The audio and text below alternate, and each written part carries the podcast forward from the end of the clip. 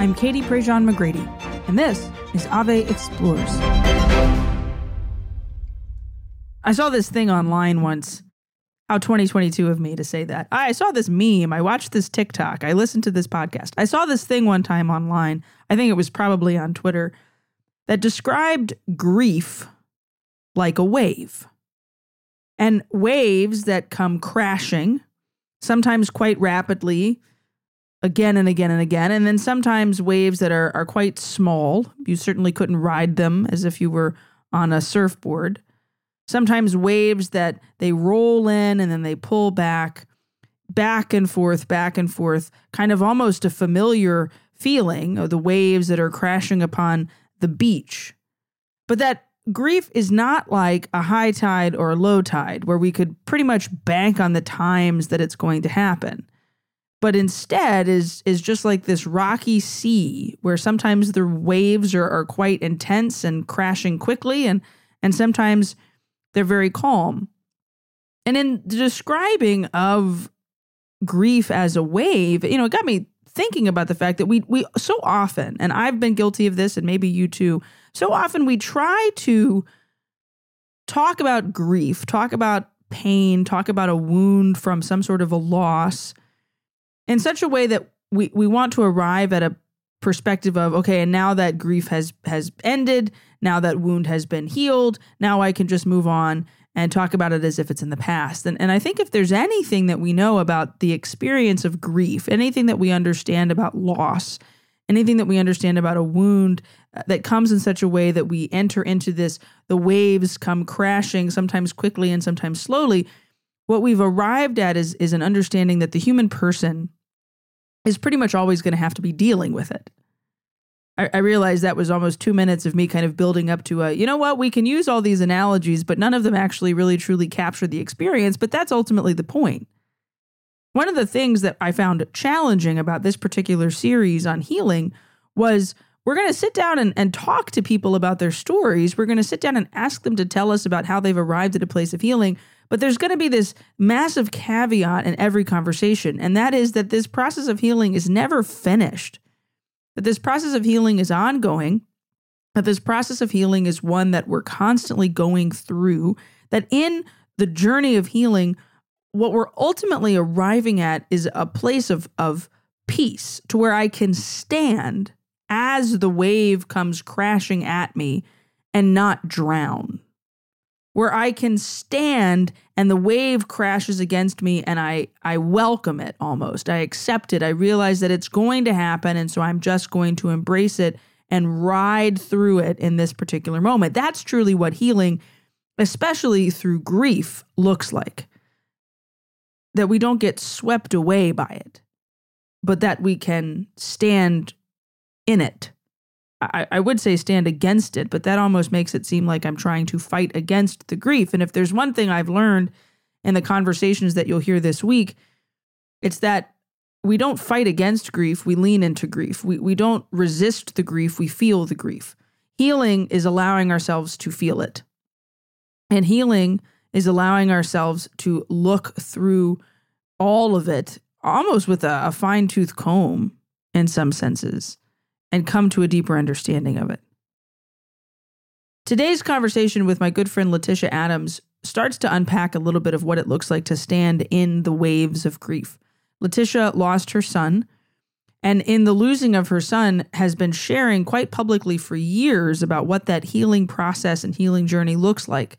And she'll tell you, just like she told me and has told me many times and has shared on her social media, that that looks different day to day that we can talk about it today and this conversation will air, but that three months from now, she might have different answers to these questions, or five months ago, she might have had different answers to these questions.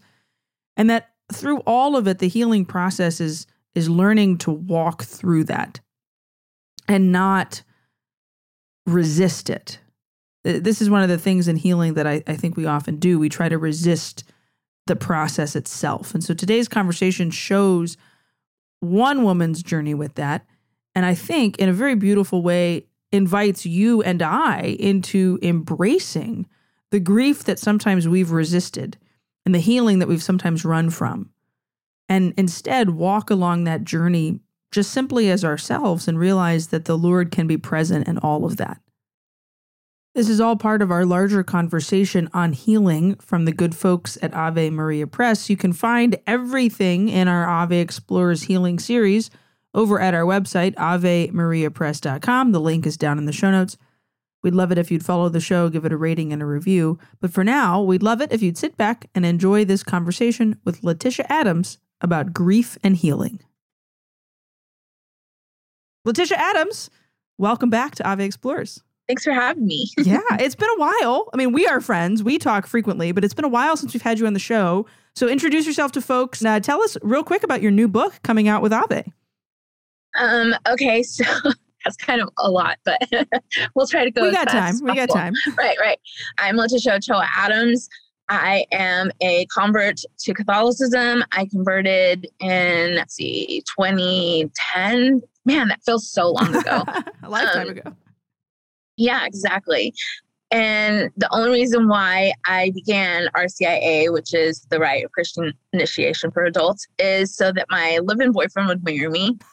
And jokes on me, I ended up becoming actually Catholic. God's funny. Yeah, I raised four children. I come from a long line of generational poverty and trauma. I was sexually abused as a child and then I became promiscuous. I got pregnant when I was 16 with my oldest son, Anthony, and had three more kids, yada, yada. Mm-hmm. Like, fast forward a lot of stuff. And then I became Catholic in 2010, Easter Vigil 2010. All three of my kids were baptized, and I received all of the sacraments, except I was already baptized, but. Mm-hmm. All the rest of my sacraments. Got married in the church that October, had my stepchildren enter get the rest of their sacraments the following May. So we were a blended family of seven that all came into the church within a year. Mm. Was crazy times. um, so my new book, yeah, exactly. So my new book is called Our Lady of Hot Messes because that's my life. It's just so much stuff. Like, I mean, you're my friend, you know, like the things that happen to me at this point, I just laugh. I kind of feel like Mr. Magoo living through life and like all these crises are happening around me and I'm just like going, you know, forward. And it it's gotten worse since I became Catholic. It's so funny.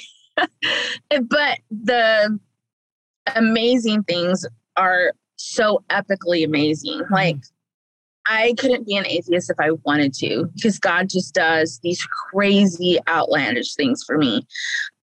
So that's my life. So I wrote a book kind of about that. Mm-hmm. The practicality of living life while being in a relationship with God is so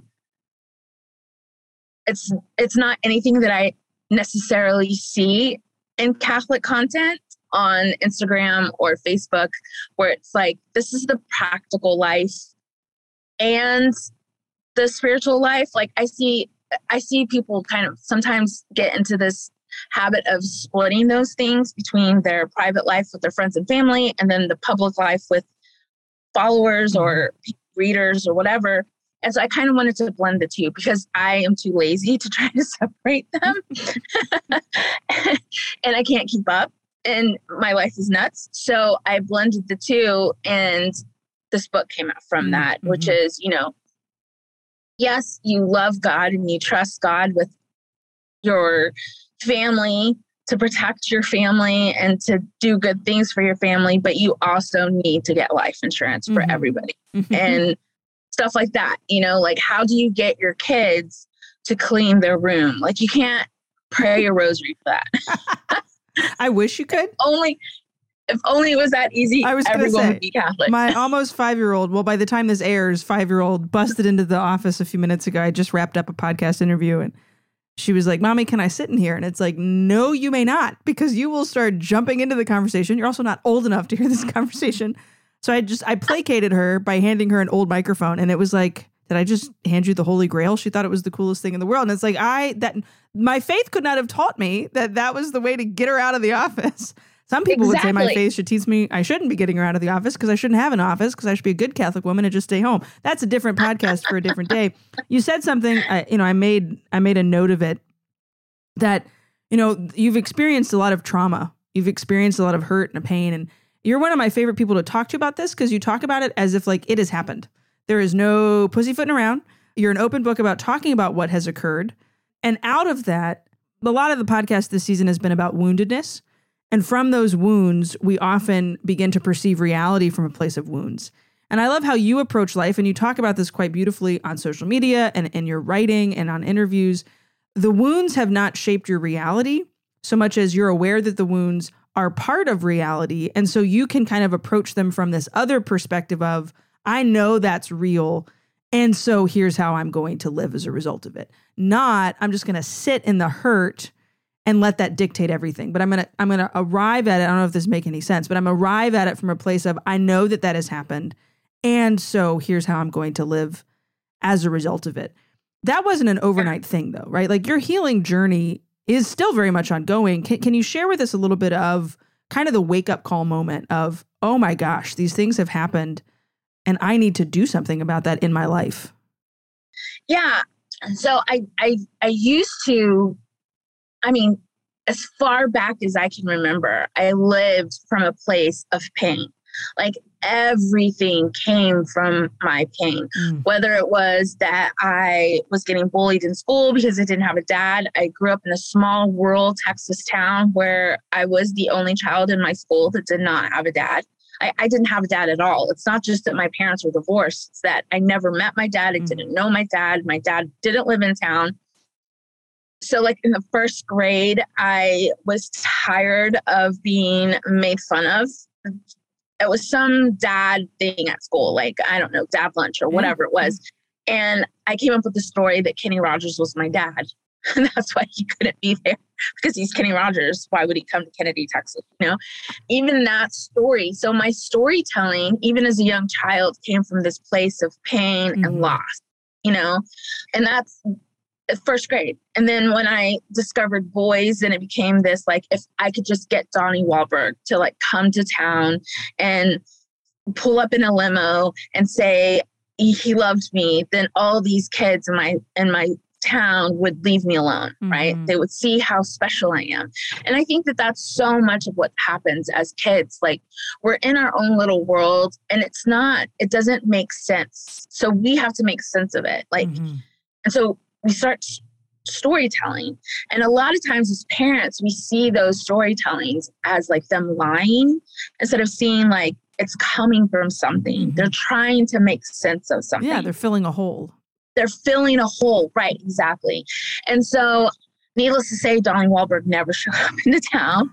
but in the sixth grade, my husband, Stacy Adams, came as a new kid on at school and it was crazy. And he looks like Donnie Wahlberg. And so he fit perfectly in my little story. And I chased him around and I wrote SNL Forever on his school books because that's like back when we had paper school cover cover covers on our books. And you know, I fell in love with him. And looking back now, it's like I fell in love with him as a means to an end. An Even at yeah. 12, that's what that was, right? But for some reason, he stuck he's stuck. Mm-hmm. So after 17 years of having moved away from our small town, both of us moved away. We both got married, we had kids, we got divorced. He was in Iraq, I was in Austin, and we got back together. Mm-hmm. And when we got back together and moved into the suburbs, it was like, this is perfect. My husband owns his own company. It's the American dream. My husband owns his own company. We're going to mass on Easter and Christmas, which is what you do as an American. And then and then we lived in the suburbs and we were together. And it's my childhood sweetheart, this fairy tale love story, mm-hmm. everything. Well, it wasn't fine. We'd get into these big, huge fights. He'd leave, I'd cry, we'd get drunk, you know, all this stuff. So then I figured he went to Afghanistan as a contractor. So I figured I'll become Catholic, we'll get married, everything will be fine. Mm. So this goalpost kept moving on if I do these things, everything will be fine. And we did get married in the church. I did become Catholic. I had this whirlwind conversion where God just literally swooped me off my feet. Mm-hmm. And I started making money talking about my conversion. I started writing about it, and it was this great thing. And I would write these long opinion pieces on how evil Planned Planned Parenthood was and, you know, all this stuff. And I was like gaining all this infamy, I guess you could call mm-hmm. it. And Stacy and I started fighting. Our marriage started falling apart Mm-hmm. again. There was some addiction issues, some codependency issues. And my friend, who was going back to school in her 40s to become a therapist, sat me down in her study and handed me a book on codependency Mm. called Codependency No More.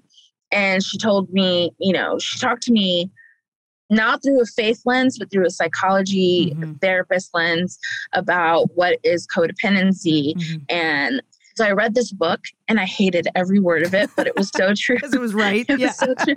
yeah. And I didn't just see myself, I saw my mother, I saw my grandmother, I saw my aunts and how they interacted in relationships, you know, all this and that. So I started kind of changing all that. And then I started praying for God to give me an exorcist, Mhm. a therapist, and an accountant. Like, these are the three things that I need. And he sent me the best therapist ever. I began therapy with my husband, trying to get my therapist to fix my husband because he was obviously the problem. And my therapist said, Why don't we do individual therapy? And what if he isn't the problem? What if you have your own problems? And I was Mhm. like, That's crazy and ludicrous. and that's when I started the road down to through therapy. And I put my kids in therapy. But by then, Anthony was already 19, a father living on his own. He did not believe that he needed therapy. Mm. Anthony had a very a very positive vibe mentality. Like if Mhm. I just think positively, if I go to the gym, if I wash my car, if I work hard, if I pull he had a very pull yourself up by your Mhm. bootstraps mentality and he believed it wholeheartedly, you know? And in March of 2017, he died by suicide in my house. And it was shocking to everybody Mhm. because Anthony was such a responsible, pull yourself up by your bootstraps, don't let your family down type of person that suicide just never seemed like something Mhm. Anthony would do. In hindsight, looking at his writings, reading his post on Facebook, remembering conversations I had with him, reading through text, suicide was always there. It was Mm. his depression was always there. His anxiety was always there. But what I chose to see was the push through mentality. And what he chose to show was the push through Mm. mentality. So when he died by suicide is when I kind of like had to stop and think like what could I have done differently? And of course at the beginning it was putting the responsibility of his suicide on myself. Mhm. And I worked through that with my therapist where, you know, I can take responsibility for the choices that I made that negatively impacted my children without taking responsibility for Anthony's suicide. Mm. Mhm. Because there's a lot of things that contributed to that, Mhm. you know. Mhm. And so that's the moment where I was like, what needs to change? Yeah. Yeah. and how do I change it? And how do I acknowledge the truth while also not allowing it to dictate my life? hmm I love what you said about, you know, throughout the course of your life, there's an awareness, I think, inside of everybody that like something needs to be different, something needs to change. I need to fix this or I need to heal this. And so much of our, our lives, I think, are spent slapping on off brand band aids, which like there's nothing worse than the CVS branded band aid that just like within 24 hours, the adhesive is gone or it like it leaves like that weird black ring around the wound. And you look down and like, the wound has maybe started to kind of scab over, but that band aid needs to be on it for a little while longer. But the band aid's lost its adhesive. So you, you find another band aid. But then all you're doing is placating and attempting to fix a problem that needs it needs a brand name band-aid or it needs like stitches or you know it, it needs Yeah. air. And so like but we we do so much to self-medicate. And it, it sounds like at the at the deepest part my job is not to identify people's woundedness but you have often spoke about how like that wound really started with a sense of i'm not accepted by the people around me. I don't have a dad so i'm not loved. And so we act out of our woundedness and then there comes that moment of everything's falling apart. I have to change. I need to find that healing Anthony dies. And you've you've told a story before about Meatloaf and how his dish was left in the sink that I like still think about to this day about like just like the finality of something but then also he was I was just talking to him a moment ago. We're recording on his birthday which I think was very providential that that the Lord scheduled it in this kind of way, or you scheduled it this kind of way, but the Lord has his hand in it. This is part of our, our series on healing, and we're doing this conversation to fit into our grief week. Because I think a lot of times, like we can look at all these wounds from our history, and then there comes a moment of everything shifts. And now I'm grieving in my woundedness, and it it makes the wound bigger, or the Yeah. grief can be the trigger to leading to healing. Which was it for you? Like, what happened in those immediate moments of, oh my gosh, my world has fallen apart, even more so? Yeah. And that's just the thing like the police were in the garage with anthony's body and i'm you know people are in your house like if there's strangers in your house you think i need to Mhm. pick up and i i need to organize things uh, you know and then i have the dogs in these huge dog crates because strangers are in the house my Mhm. dogs have a tendency of not being friendly to strangers Mhm. and and it's cops so it's like i don't want my dogs to bite police officers so i'm like tidying up and I go into the kitchen and the dishes are like in the sink and I'm like, oh my God, I need to like start putting these in the dishwasher. And I go to grab the one plate and like there's still a piece of meatloaf and Anthony's fork in the plate. And it's mm. just so astronomically insane to me that his meatloaf and fork are still in the sink and he's dead in the garage. Like, how does that even work? You know? Mm. And it's like this I did feel a shift. And at that moment, I felt like I can lose my mind right now and go hysterical and get drugged and put into an ambulance, and I can't make decisions for my child, or I can do what I've been preaching and breathe and put myself in God's hands. And it's not like this, like, Mm-hmm. flowery Mhm. vision of like, oh, I'm in Jesus's arms now and he's going to take care of me. No, it's more like a, It's a collapse. I'm either going to, yeah, you're either going to show up and help me or I'm going to lose my mind. Mhm. Like those are the two options, right? And then from there, that became, there was only two options. There was the option of walking away and and it's been very hard. I mean, not necessarily the church showed up for me like nothing I could ever have imagined when Mhm. Anthony died. People from all over the world sent donations for his funeral. I mean, all kinds of stuff, prayers, prayer cards, I mean, everything you can imagine. Mhm. And then 2020 happened, and I saw that same church, that same church just turn in on itself and on each other. And that was so scandalizing for me. When I read things that some people post or write about Pope Francis, it scandalizes me to my core, Mhm. you know, because I've always had this ability to fool myself Mm, into thinking something is real that isn't. mhm. And so I I think like if if this is real, why are people who are good Catholics in every sense of the word Mhm. writing these things about Pope Francis? Mhm. You know? Mhm. And so again, that scandalizes me. So the option always is do I stay or do I leave, right? Mhm. Mhm. And but then what happened was, so I moved out into uh, rural Texas. I, I live in a cow pasture in an RV. We live off grid.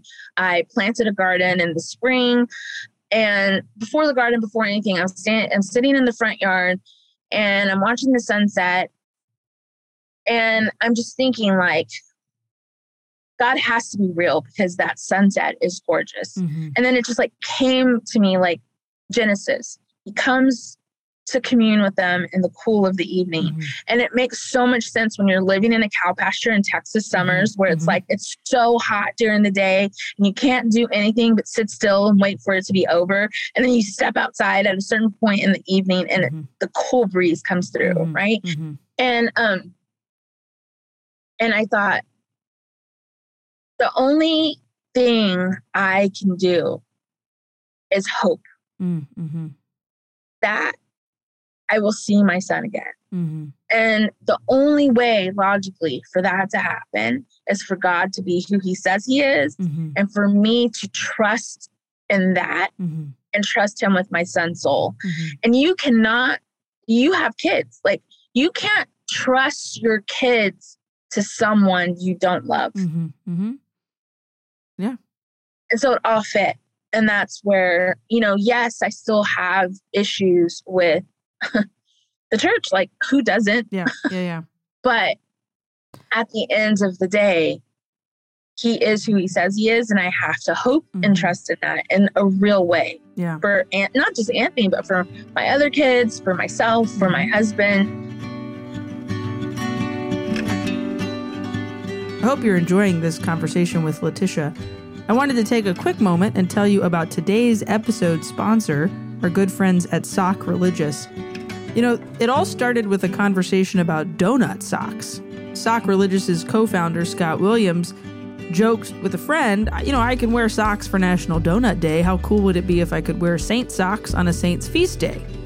Five years later, Sock Religious is a rapidly growing company that makes not only socks, but t shirts and stickers, onesies, coffee mugs, their flagship product, of course, is the socks. They come in a variety of sizes and styles. I kid you not, I am wearing a pair of them right now for St. Clare of Assisi, one of their newest offerings. From one size fits most to kids' sizes, extra large for those with extra large feet, the no show styles. There is literally a sock for anyone and can fit in anybody's sock drawer. If you like good Catholic humor, if you like puns, you can check out their t shirts. They have a lot of saints and funny, punny phrases.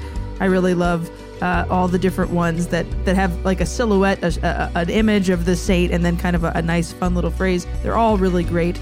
Sock Religious makes some of the best stuff that you can find in the Catholic world. They're perfect for birthdays, weddings, anniversaries, first communions, confirmation, Christmas. We get them for the priests uh, in our life every year for Christmas. Hop on over to sockreligious.com and check it all out. We have a link for you in the show notes as well as a discount code. We're so happy that they're sponsoring today's episode. All right, back to the conversation with Leticia Adams. Know, Dr. Bob Schuchts said something at the very beginning of our season about how wounds begin to affect our reality and then we can't address the wounds. We can't find a place of healing until we've recognized that there's stability. And for I think a lot of people, that stability can be found in the church. But then sometimes you find the stability in the life of the church and the sacramental life in the community. And then all of a sudden that stability starts to wane and starts to crumble. And it's very easy to go back to this oh, no, no, no, those wounds are much more comforting to hold on to because I know what they feel like and I don't yeah. know how to deal with the fact that like this person is saying something that's wrong or this person is saying something that's really cruel to an entire segment of the church, to, to entire members of the body of Christ, and and I, I, it sounds like in your journey of healing, which is an ongoing thing for everybody, but you've kind of come to a place of God is bigger than the lack of stability that sometimes I experience because of people, or God is yeah. so much bigger than the wound that I've held on to and that has caused this, that, and the other, but those those things have scarred over. Can you talk to us about how the sacraments have played a part in that?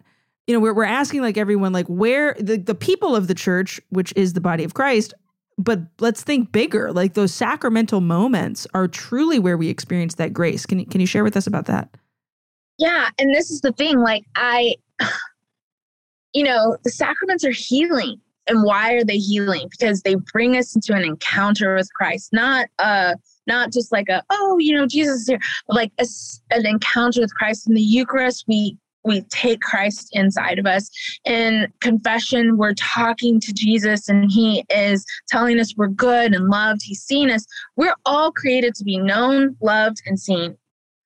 And sometimes all the time. Every human in your life is going to fail at those things. Mm-hmm. And those cause wounds, right? But God never fails to see us, love us, and know us. And in confession, that's what I tell my granddaughter. A confession isn't about going in there and telling God how you're bad. Mm-hmm. Confession is going in there and telling him how you harmed someone else or harmed yourself or whatever, and him telling you, I love you, mm-hmm. I see you, and I know you, and you're wonderful. Mm-hmm. You know, that's what confession is. And then the Eucharist, the same, you know. So all of the sacraments are the stability. And, and to me, I I think that when I first converted, I don't think I know when I first converted, it, sacraments were boxes to check. Did I go to mass this week? Did I go to confession this month? oh, they're having a healing mass. Let's go get anointed. Like, you know, all these things, they were just boxes to be checked. Mm-hmm. And now I see them as ways to encounter Christ in my everyday life. Mm-hmm. You know, and mm-hmm. yes, the people all around, maybe even the person that you go to confession to can do things to hurt you. But God, like you said, is bigger than that. And He's given us these tools. They're like meetings. You know, if you have a if you're married, you you sometimes you and your husband go out to date night or sometimes y'all go to lunch or sometimes you take the kids and you go on a fun weekend vacation. You know, you're in a relationship with God, these sacraments are those things. Mm-hmm. They're these little meetings, these you know, let's have a conversation about our finances. Mm-hmm, mm-hmm. like, you know, there are these little meetings you have with someone you're in a relationship with. They're not boxes to be checked. Mm-hmm. They're not measurements of goodness. They are, mm-hmm. you know, parts of this relationship you have with God. Mm-hmm. And for me, those sacraments have helped keep me tethered to mm-hmm. Him. But in the moments, and this is the thing that I try to get across to people, in the moments where I can't go to mass for whatever reason, I'm I'm grieving, I'm sad, I'm depressed, I'm angry, whatever the whatever the case might be, there is also something to be said about the fact that we are walking sacraments through our baptism mm-hmm. and that we can god meets us where we are and he will always lead me back to mass. Mm-hmm, he will mm-hmm. always lead me back to confession. Like it's not like he's like, oh yeah, just just visit me in the sunset and we'll mm-hmm. live our rest of our lives like this. No, he's always like, okay, now let's get back to mass. Let's let's yeah. get back to that's beautiful. These family meetings type things, you know, because those are part of our relationship with him. And they're definitely part of my relationship with him myself. And and I've learned also that like for me being such an advocate for justice that mass isn't a rally mm-hmm. it is worshiping god mm-hmm. it is what god is owed through being his good mm-hmm. we owe him that time of worship and mm-hmm. adoration mm-hmm. it isn't I want this priest to say mm-hmm. X, Y, and Z mm-hmm. about this issue that I feel is so important. Mm-hmm. Yeah. And that, yeah. It's otherworldly. I mean, it is literally something that does not make sense according to worldly terms that we, in our broken language, have tried to explain. I love how you're saying that, like, the sacramental realities become bigger than the realities of people who sometimes fail us, or certainly the wounds that were often inflicted by people and that the healing that is sought in the practicals of therapy of reading about codependency of recognizing like this is where my woundedness came from and so this is the pain that i'm feeling so this is the healing that i need to seek. In the immediate moments of great grief people hit that fight or flight response. People hit that i can't believe this is real so i'm just going to pretend like it's not or it is so real that i can't see anything beyond this moment. And i think there there are collective moments of great grief and tragedy. I, I think back to the awful shooting in Uvalde, where you know I, I've never done this before on my radio show, but I just opened up the phone lines. It was like, call and tell me what you're thinking about, what you're feeling in this moment. And and I was like, you're not allowed to talk about gun violence. You're not allowed to talk about politics. Like we are just like grieving these children and and these families. And I, the next day, Tommy was like, "You're going to talk about it again," and I was like, "I don't think I can emotionally handle talking about it another day on the radio. I, I want to talk about it in my family. I want to certainly talk about like yeah those hard realities. And then I feel like that's the world collectively. Like I almost feel like I copped out. Like we should have done a whole week on just this collective moment of grief. And I, I think a lot of people do that. We we experience something collectively, we experience something personally, and it's I'm not gonna let myself grieve because that's too hard. Or I don't know how to let other people grieve, or I don't know how to help. Um, and you've been in the trenches of that. Like you've been helping families in Uvalde. You've been at the sink with your your son dead in the garage what do people if you could like name one or two things that can help begin healing in a moment of intense grief not because we're just trying to wipe it away but because like we have to confront it but we need things to be able to confront i'm not going to walk into a burning house without some sort of water source. Like i'm not going to confront my grief without these things. So what are those things? I think first and foremost and this is something that i've been seeing i think that we need healed leaders. Mm, like, that's good. we lack it. So we have to first it's the same thing as an airplane that's going down you first have to put the oxygen mask on yourself and if you haven't dealt with your trauma and you haven't dealt with your hard feelings or inability to cope with conflict, then the best thing you can do for people who are in a horrible situation, like the people in Uvalde or a friend whose son has died by suicide, is to hand them food and gift cards, not advice, not words of wisdom, practicals. Practicals, right? Because you're going to cause more harm than good. And then again, like find the leaders that are healed, find the leaders that are outside of the opinion. Yeah. You know, I have to have an opinion because true leaders don't know all the answers. Mm-hmm. And speaking of Uvalde, like I watched the director of DPS testifying in front of the state committee, and he, they were asking him these questions, trying to get him to say these whatever it was that they wanted him to say.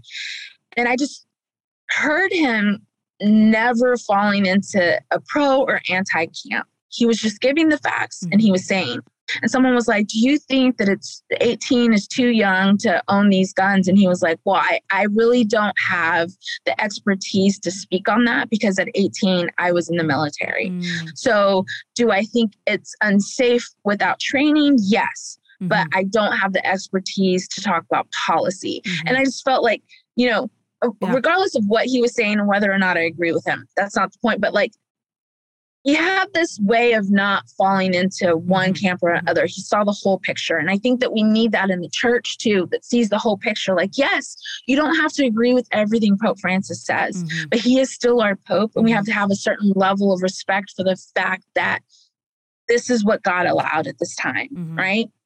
Same with bishops, same with everything. And like, what can we do in these moments of walking with someone through their suffering mm-hmm. and knowing what I can give? Right? Yeah. That's so that's the second thing. Knowing what you can give. Can I give money? They need money. Can I give advice? Because it, it's worthwhile advice. Yeah. then I can do that. And and also I think like we really need to learn to not give advice unless it's asked for. Yeah. like if there's not a question mark. Yeah. Yeah, yeah. I, I know when I had COVID in June, the the texts were never how are you feeling the texts were this is what i did to get over it it's like guys i got a i got a physician for that like i was just grateful that you texted but i kind of just wanted like i hope you're feeling better or how are you feeling not you need yeah. this medication or you need this breathing treatment it's like i got paxlovid we're good like there is a medicine that somebody with authority gave me. Yeah. And I think a lot yeah. of times we enter into a moment where somebody's grieving and like we don't know what to say and we've conditioned ourselves to believe that just being present isn't enough. And it's like, no, you can be present with the gift card. You can be present with just like sitting there and holding their hand. You can be present by saying, like, does your house need to be cleaned? Okay, I'm just going to go clean it. It's like a, a new baby's yeah. born. The mom sometimes just like wants to go take a shower, not like sit there and yes. recount the birth story 10 different times. And gr- grief is such a cloud that covers us that we either, it's like we don't know how to sit in it. We just want it to move away. But then all of a sudden it comes back and everybody's just moved on and forgotten that we're in that moment of intense pain. Or like, I mean, we all had collective trauma during COVID. Like, I don't think anybody's really dealt with it yet. And so, like, eventually, I think in 10 years, we're going to wake up and it's going to hit us. Like, a million people died from this, and we didn't collectively grieve this as a nation. Or, like, a lot of us are dealing with long COVID symptoms, and like, we haven't collectively dealt with how our world needs to shift as a result of we're all tired now, a lot easier. Yeah. And and so yeah. the healing process that can occur, I love what you there's practicals to help it. There's people who need to know what they don't know in order to be able to aid it. But I think there's this third component of sometimes we just have to sit with each other in it and say, yeah. I get it. I see you. I don't have the words to fix it, but I'm going to be here with you in that moment. Yeah. And I think in between those moments of crisis, and this is this is what I've learned through my life of crisis. My life goes from one crisis to another. It's a crisis lily pad around here. But what I've learned is jumping. yeah. In the middle, when everything's good, when everything's calm, I think it's so easy and understandable to want to soak those moments in and then the next crisis happens. And so like life is hap- is life is happening to you.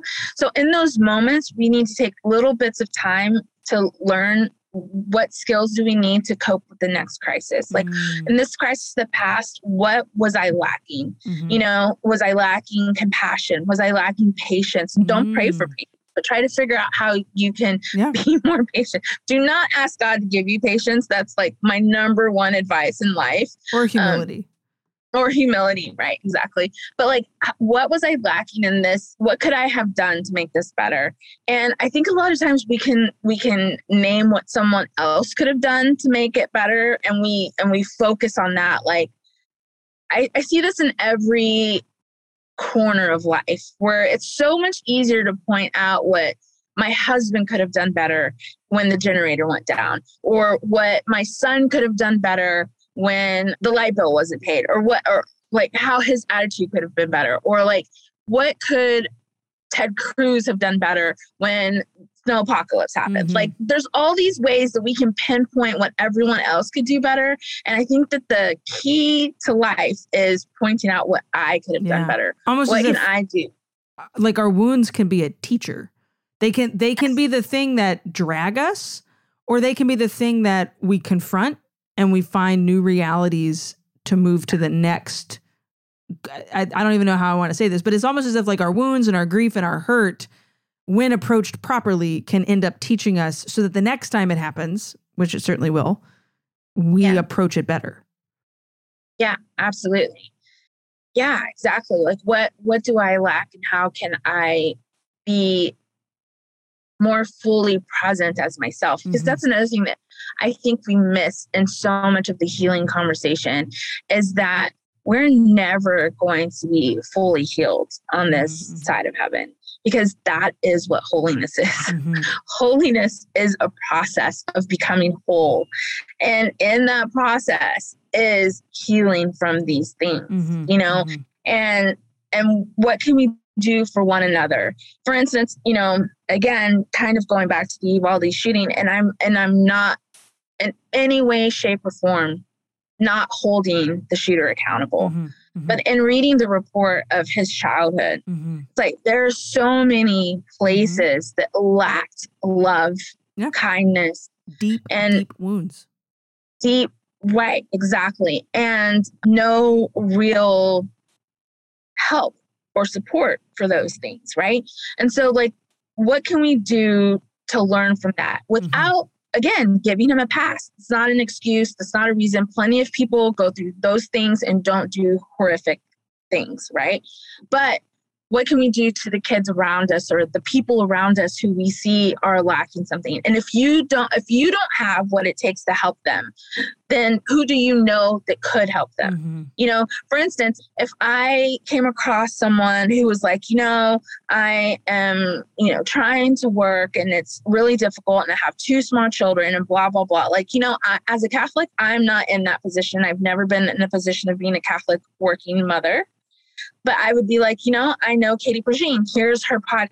Here's her Mhm. Mhm. writing. You know, if someone comes to me and they're a Black Catholic and they're like, I'm really struggling with, Mhm. you know, racism in the church, what do I do? I send them links to Gloria Purvis's Mhm. Mhm. writing, you know, stuff like that. And so, so who do we know and and what do we know and what resources do we know of that we Mm. can help someone else with? Because it doesn't always have to be us. We don't always have to have the answer to everything Right. right. Yeah. and and we also are not responsible for what they do with that information yeah. To give what you have. I think that's beautiful. And it's a, it's Yeah. that's easy. It's like I mean it's hard in reality, but like give what you have. Do you have ten dollars? You can give that ten dollars. Yeah, it's not the thousand, but it helps get the person a little closer to the thing that they need. Do you have an hour of your time to just sit and listen to your friend? Give them that hour. Leticia, we could keep going uh, because we are friends and we love to chat with each other.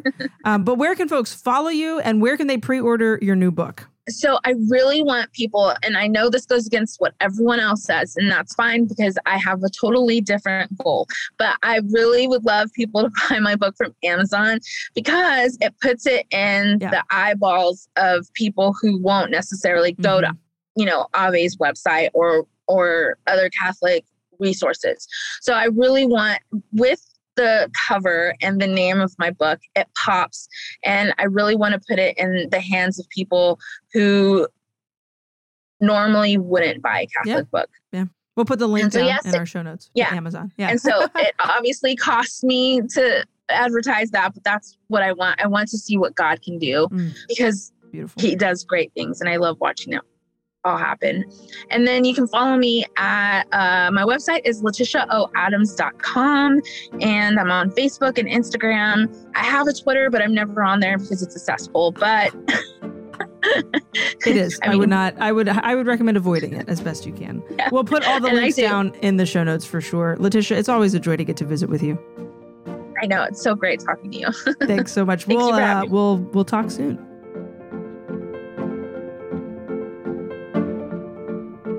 One of the things I always really appreciate about Leticia is her honesty. This this journey of healing from the grief it's really not even from the grief, but but learning to live with the grief, learning to walk with that heavy weight, learning to stand in the wave as it crashes. It's really quite beautiful to watch how she shares about that. Leticia has a, a brand new book. We've got a link for it down in the show notes. You should definitely grab a copy. She tells that story and a whole lot more about the Blessed Mother and her journey with Mary through her healing, as well as processing everything that has happened in her life. The link for that book is down in the show notes. If you like this conversation, then you're certainly going to like our other episode this week with Jenny Hubbard, also about grief. And you'll probably like all of the conversations we've had so far this season. You can find it all over at our website, avemariapress.com. Don't miss anything. Sign up for all of our weekly emails that tell you what we're talking about and who we are visiting with. And also sign up for our Advent series, which will be starting, obviously, at the end of November, beginning of December. We'll be walking through Sister Miriam James Heidland's book, Behold. And of course, we'll have an accompanying podcast series. Go ahead and grab your copy of that book now. Also, a link, you guessed it, down in the show notes. We're always so grateful to have you listen, to have you join us in our conversations, especially this season on healing. We've got a whole lot more coming, so make sure you're subscribed so you don't miss anything. Share it with your friends, share it with your family. We're so glad that you were with us for this conversation with Leticia Adams today.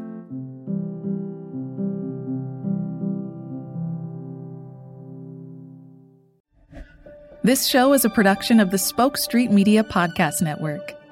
For more great podcasts, visit spokestreet.com.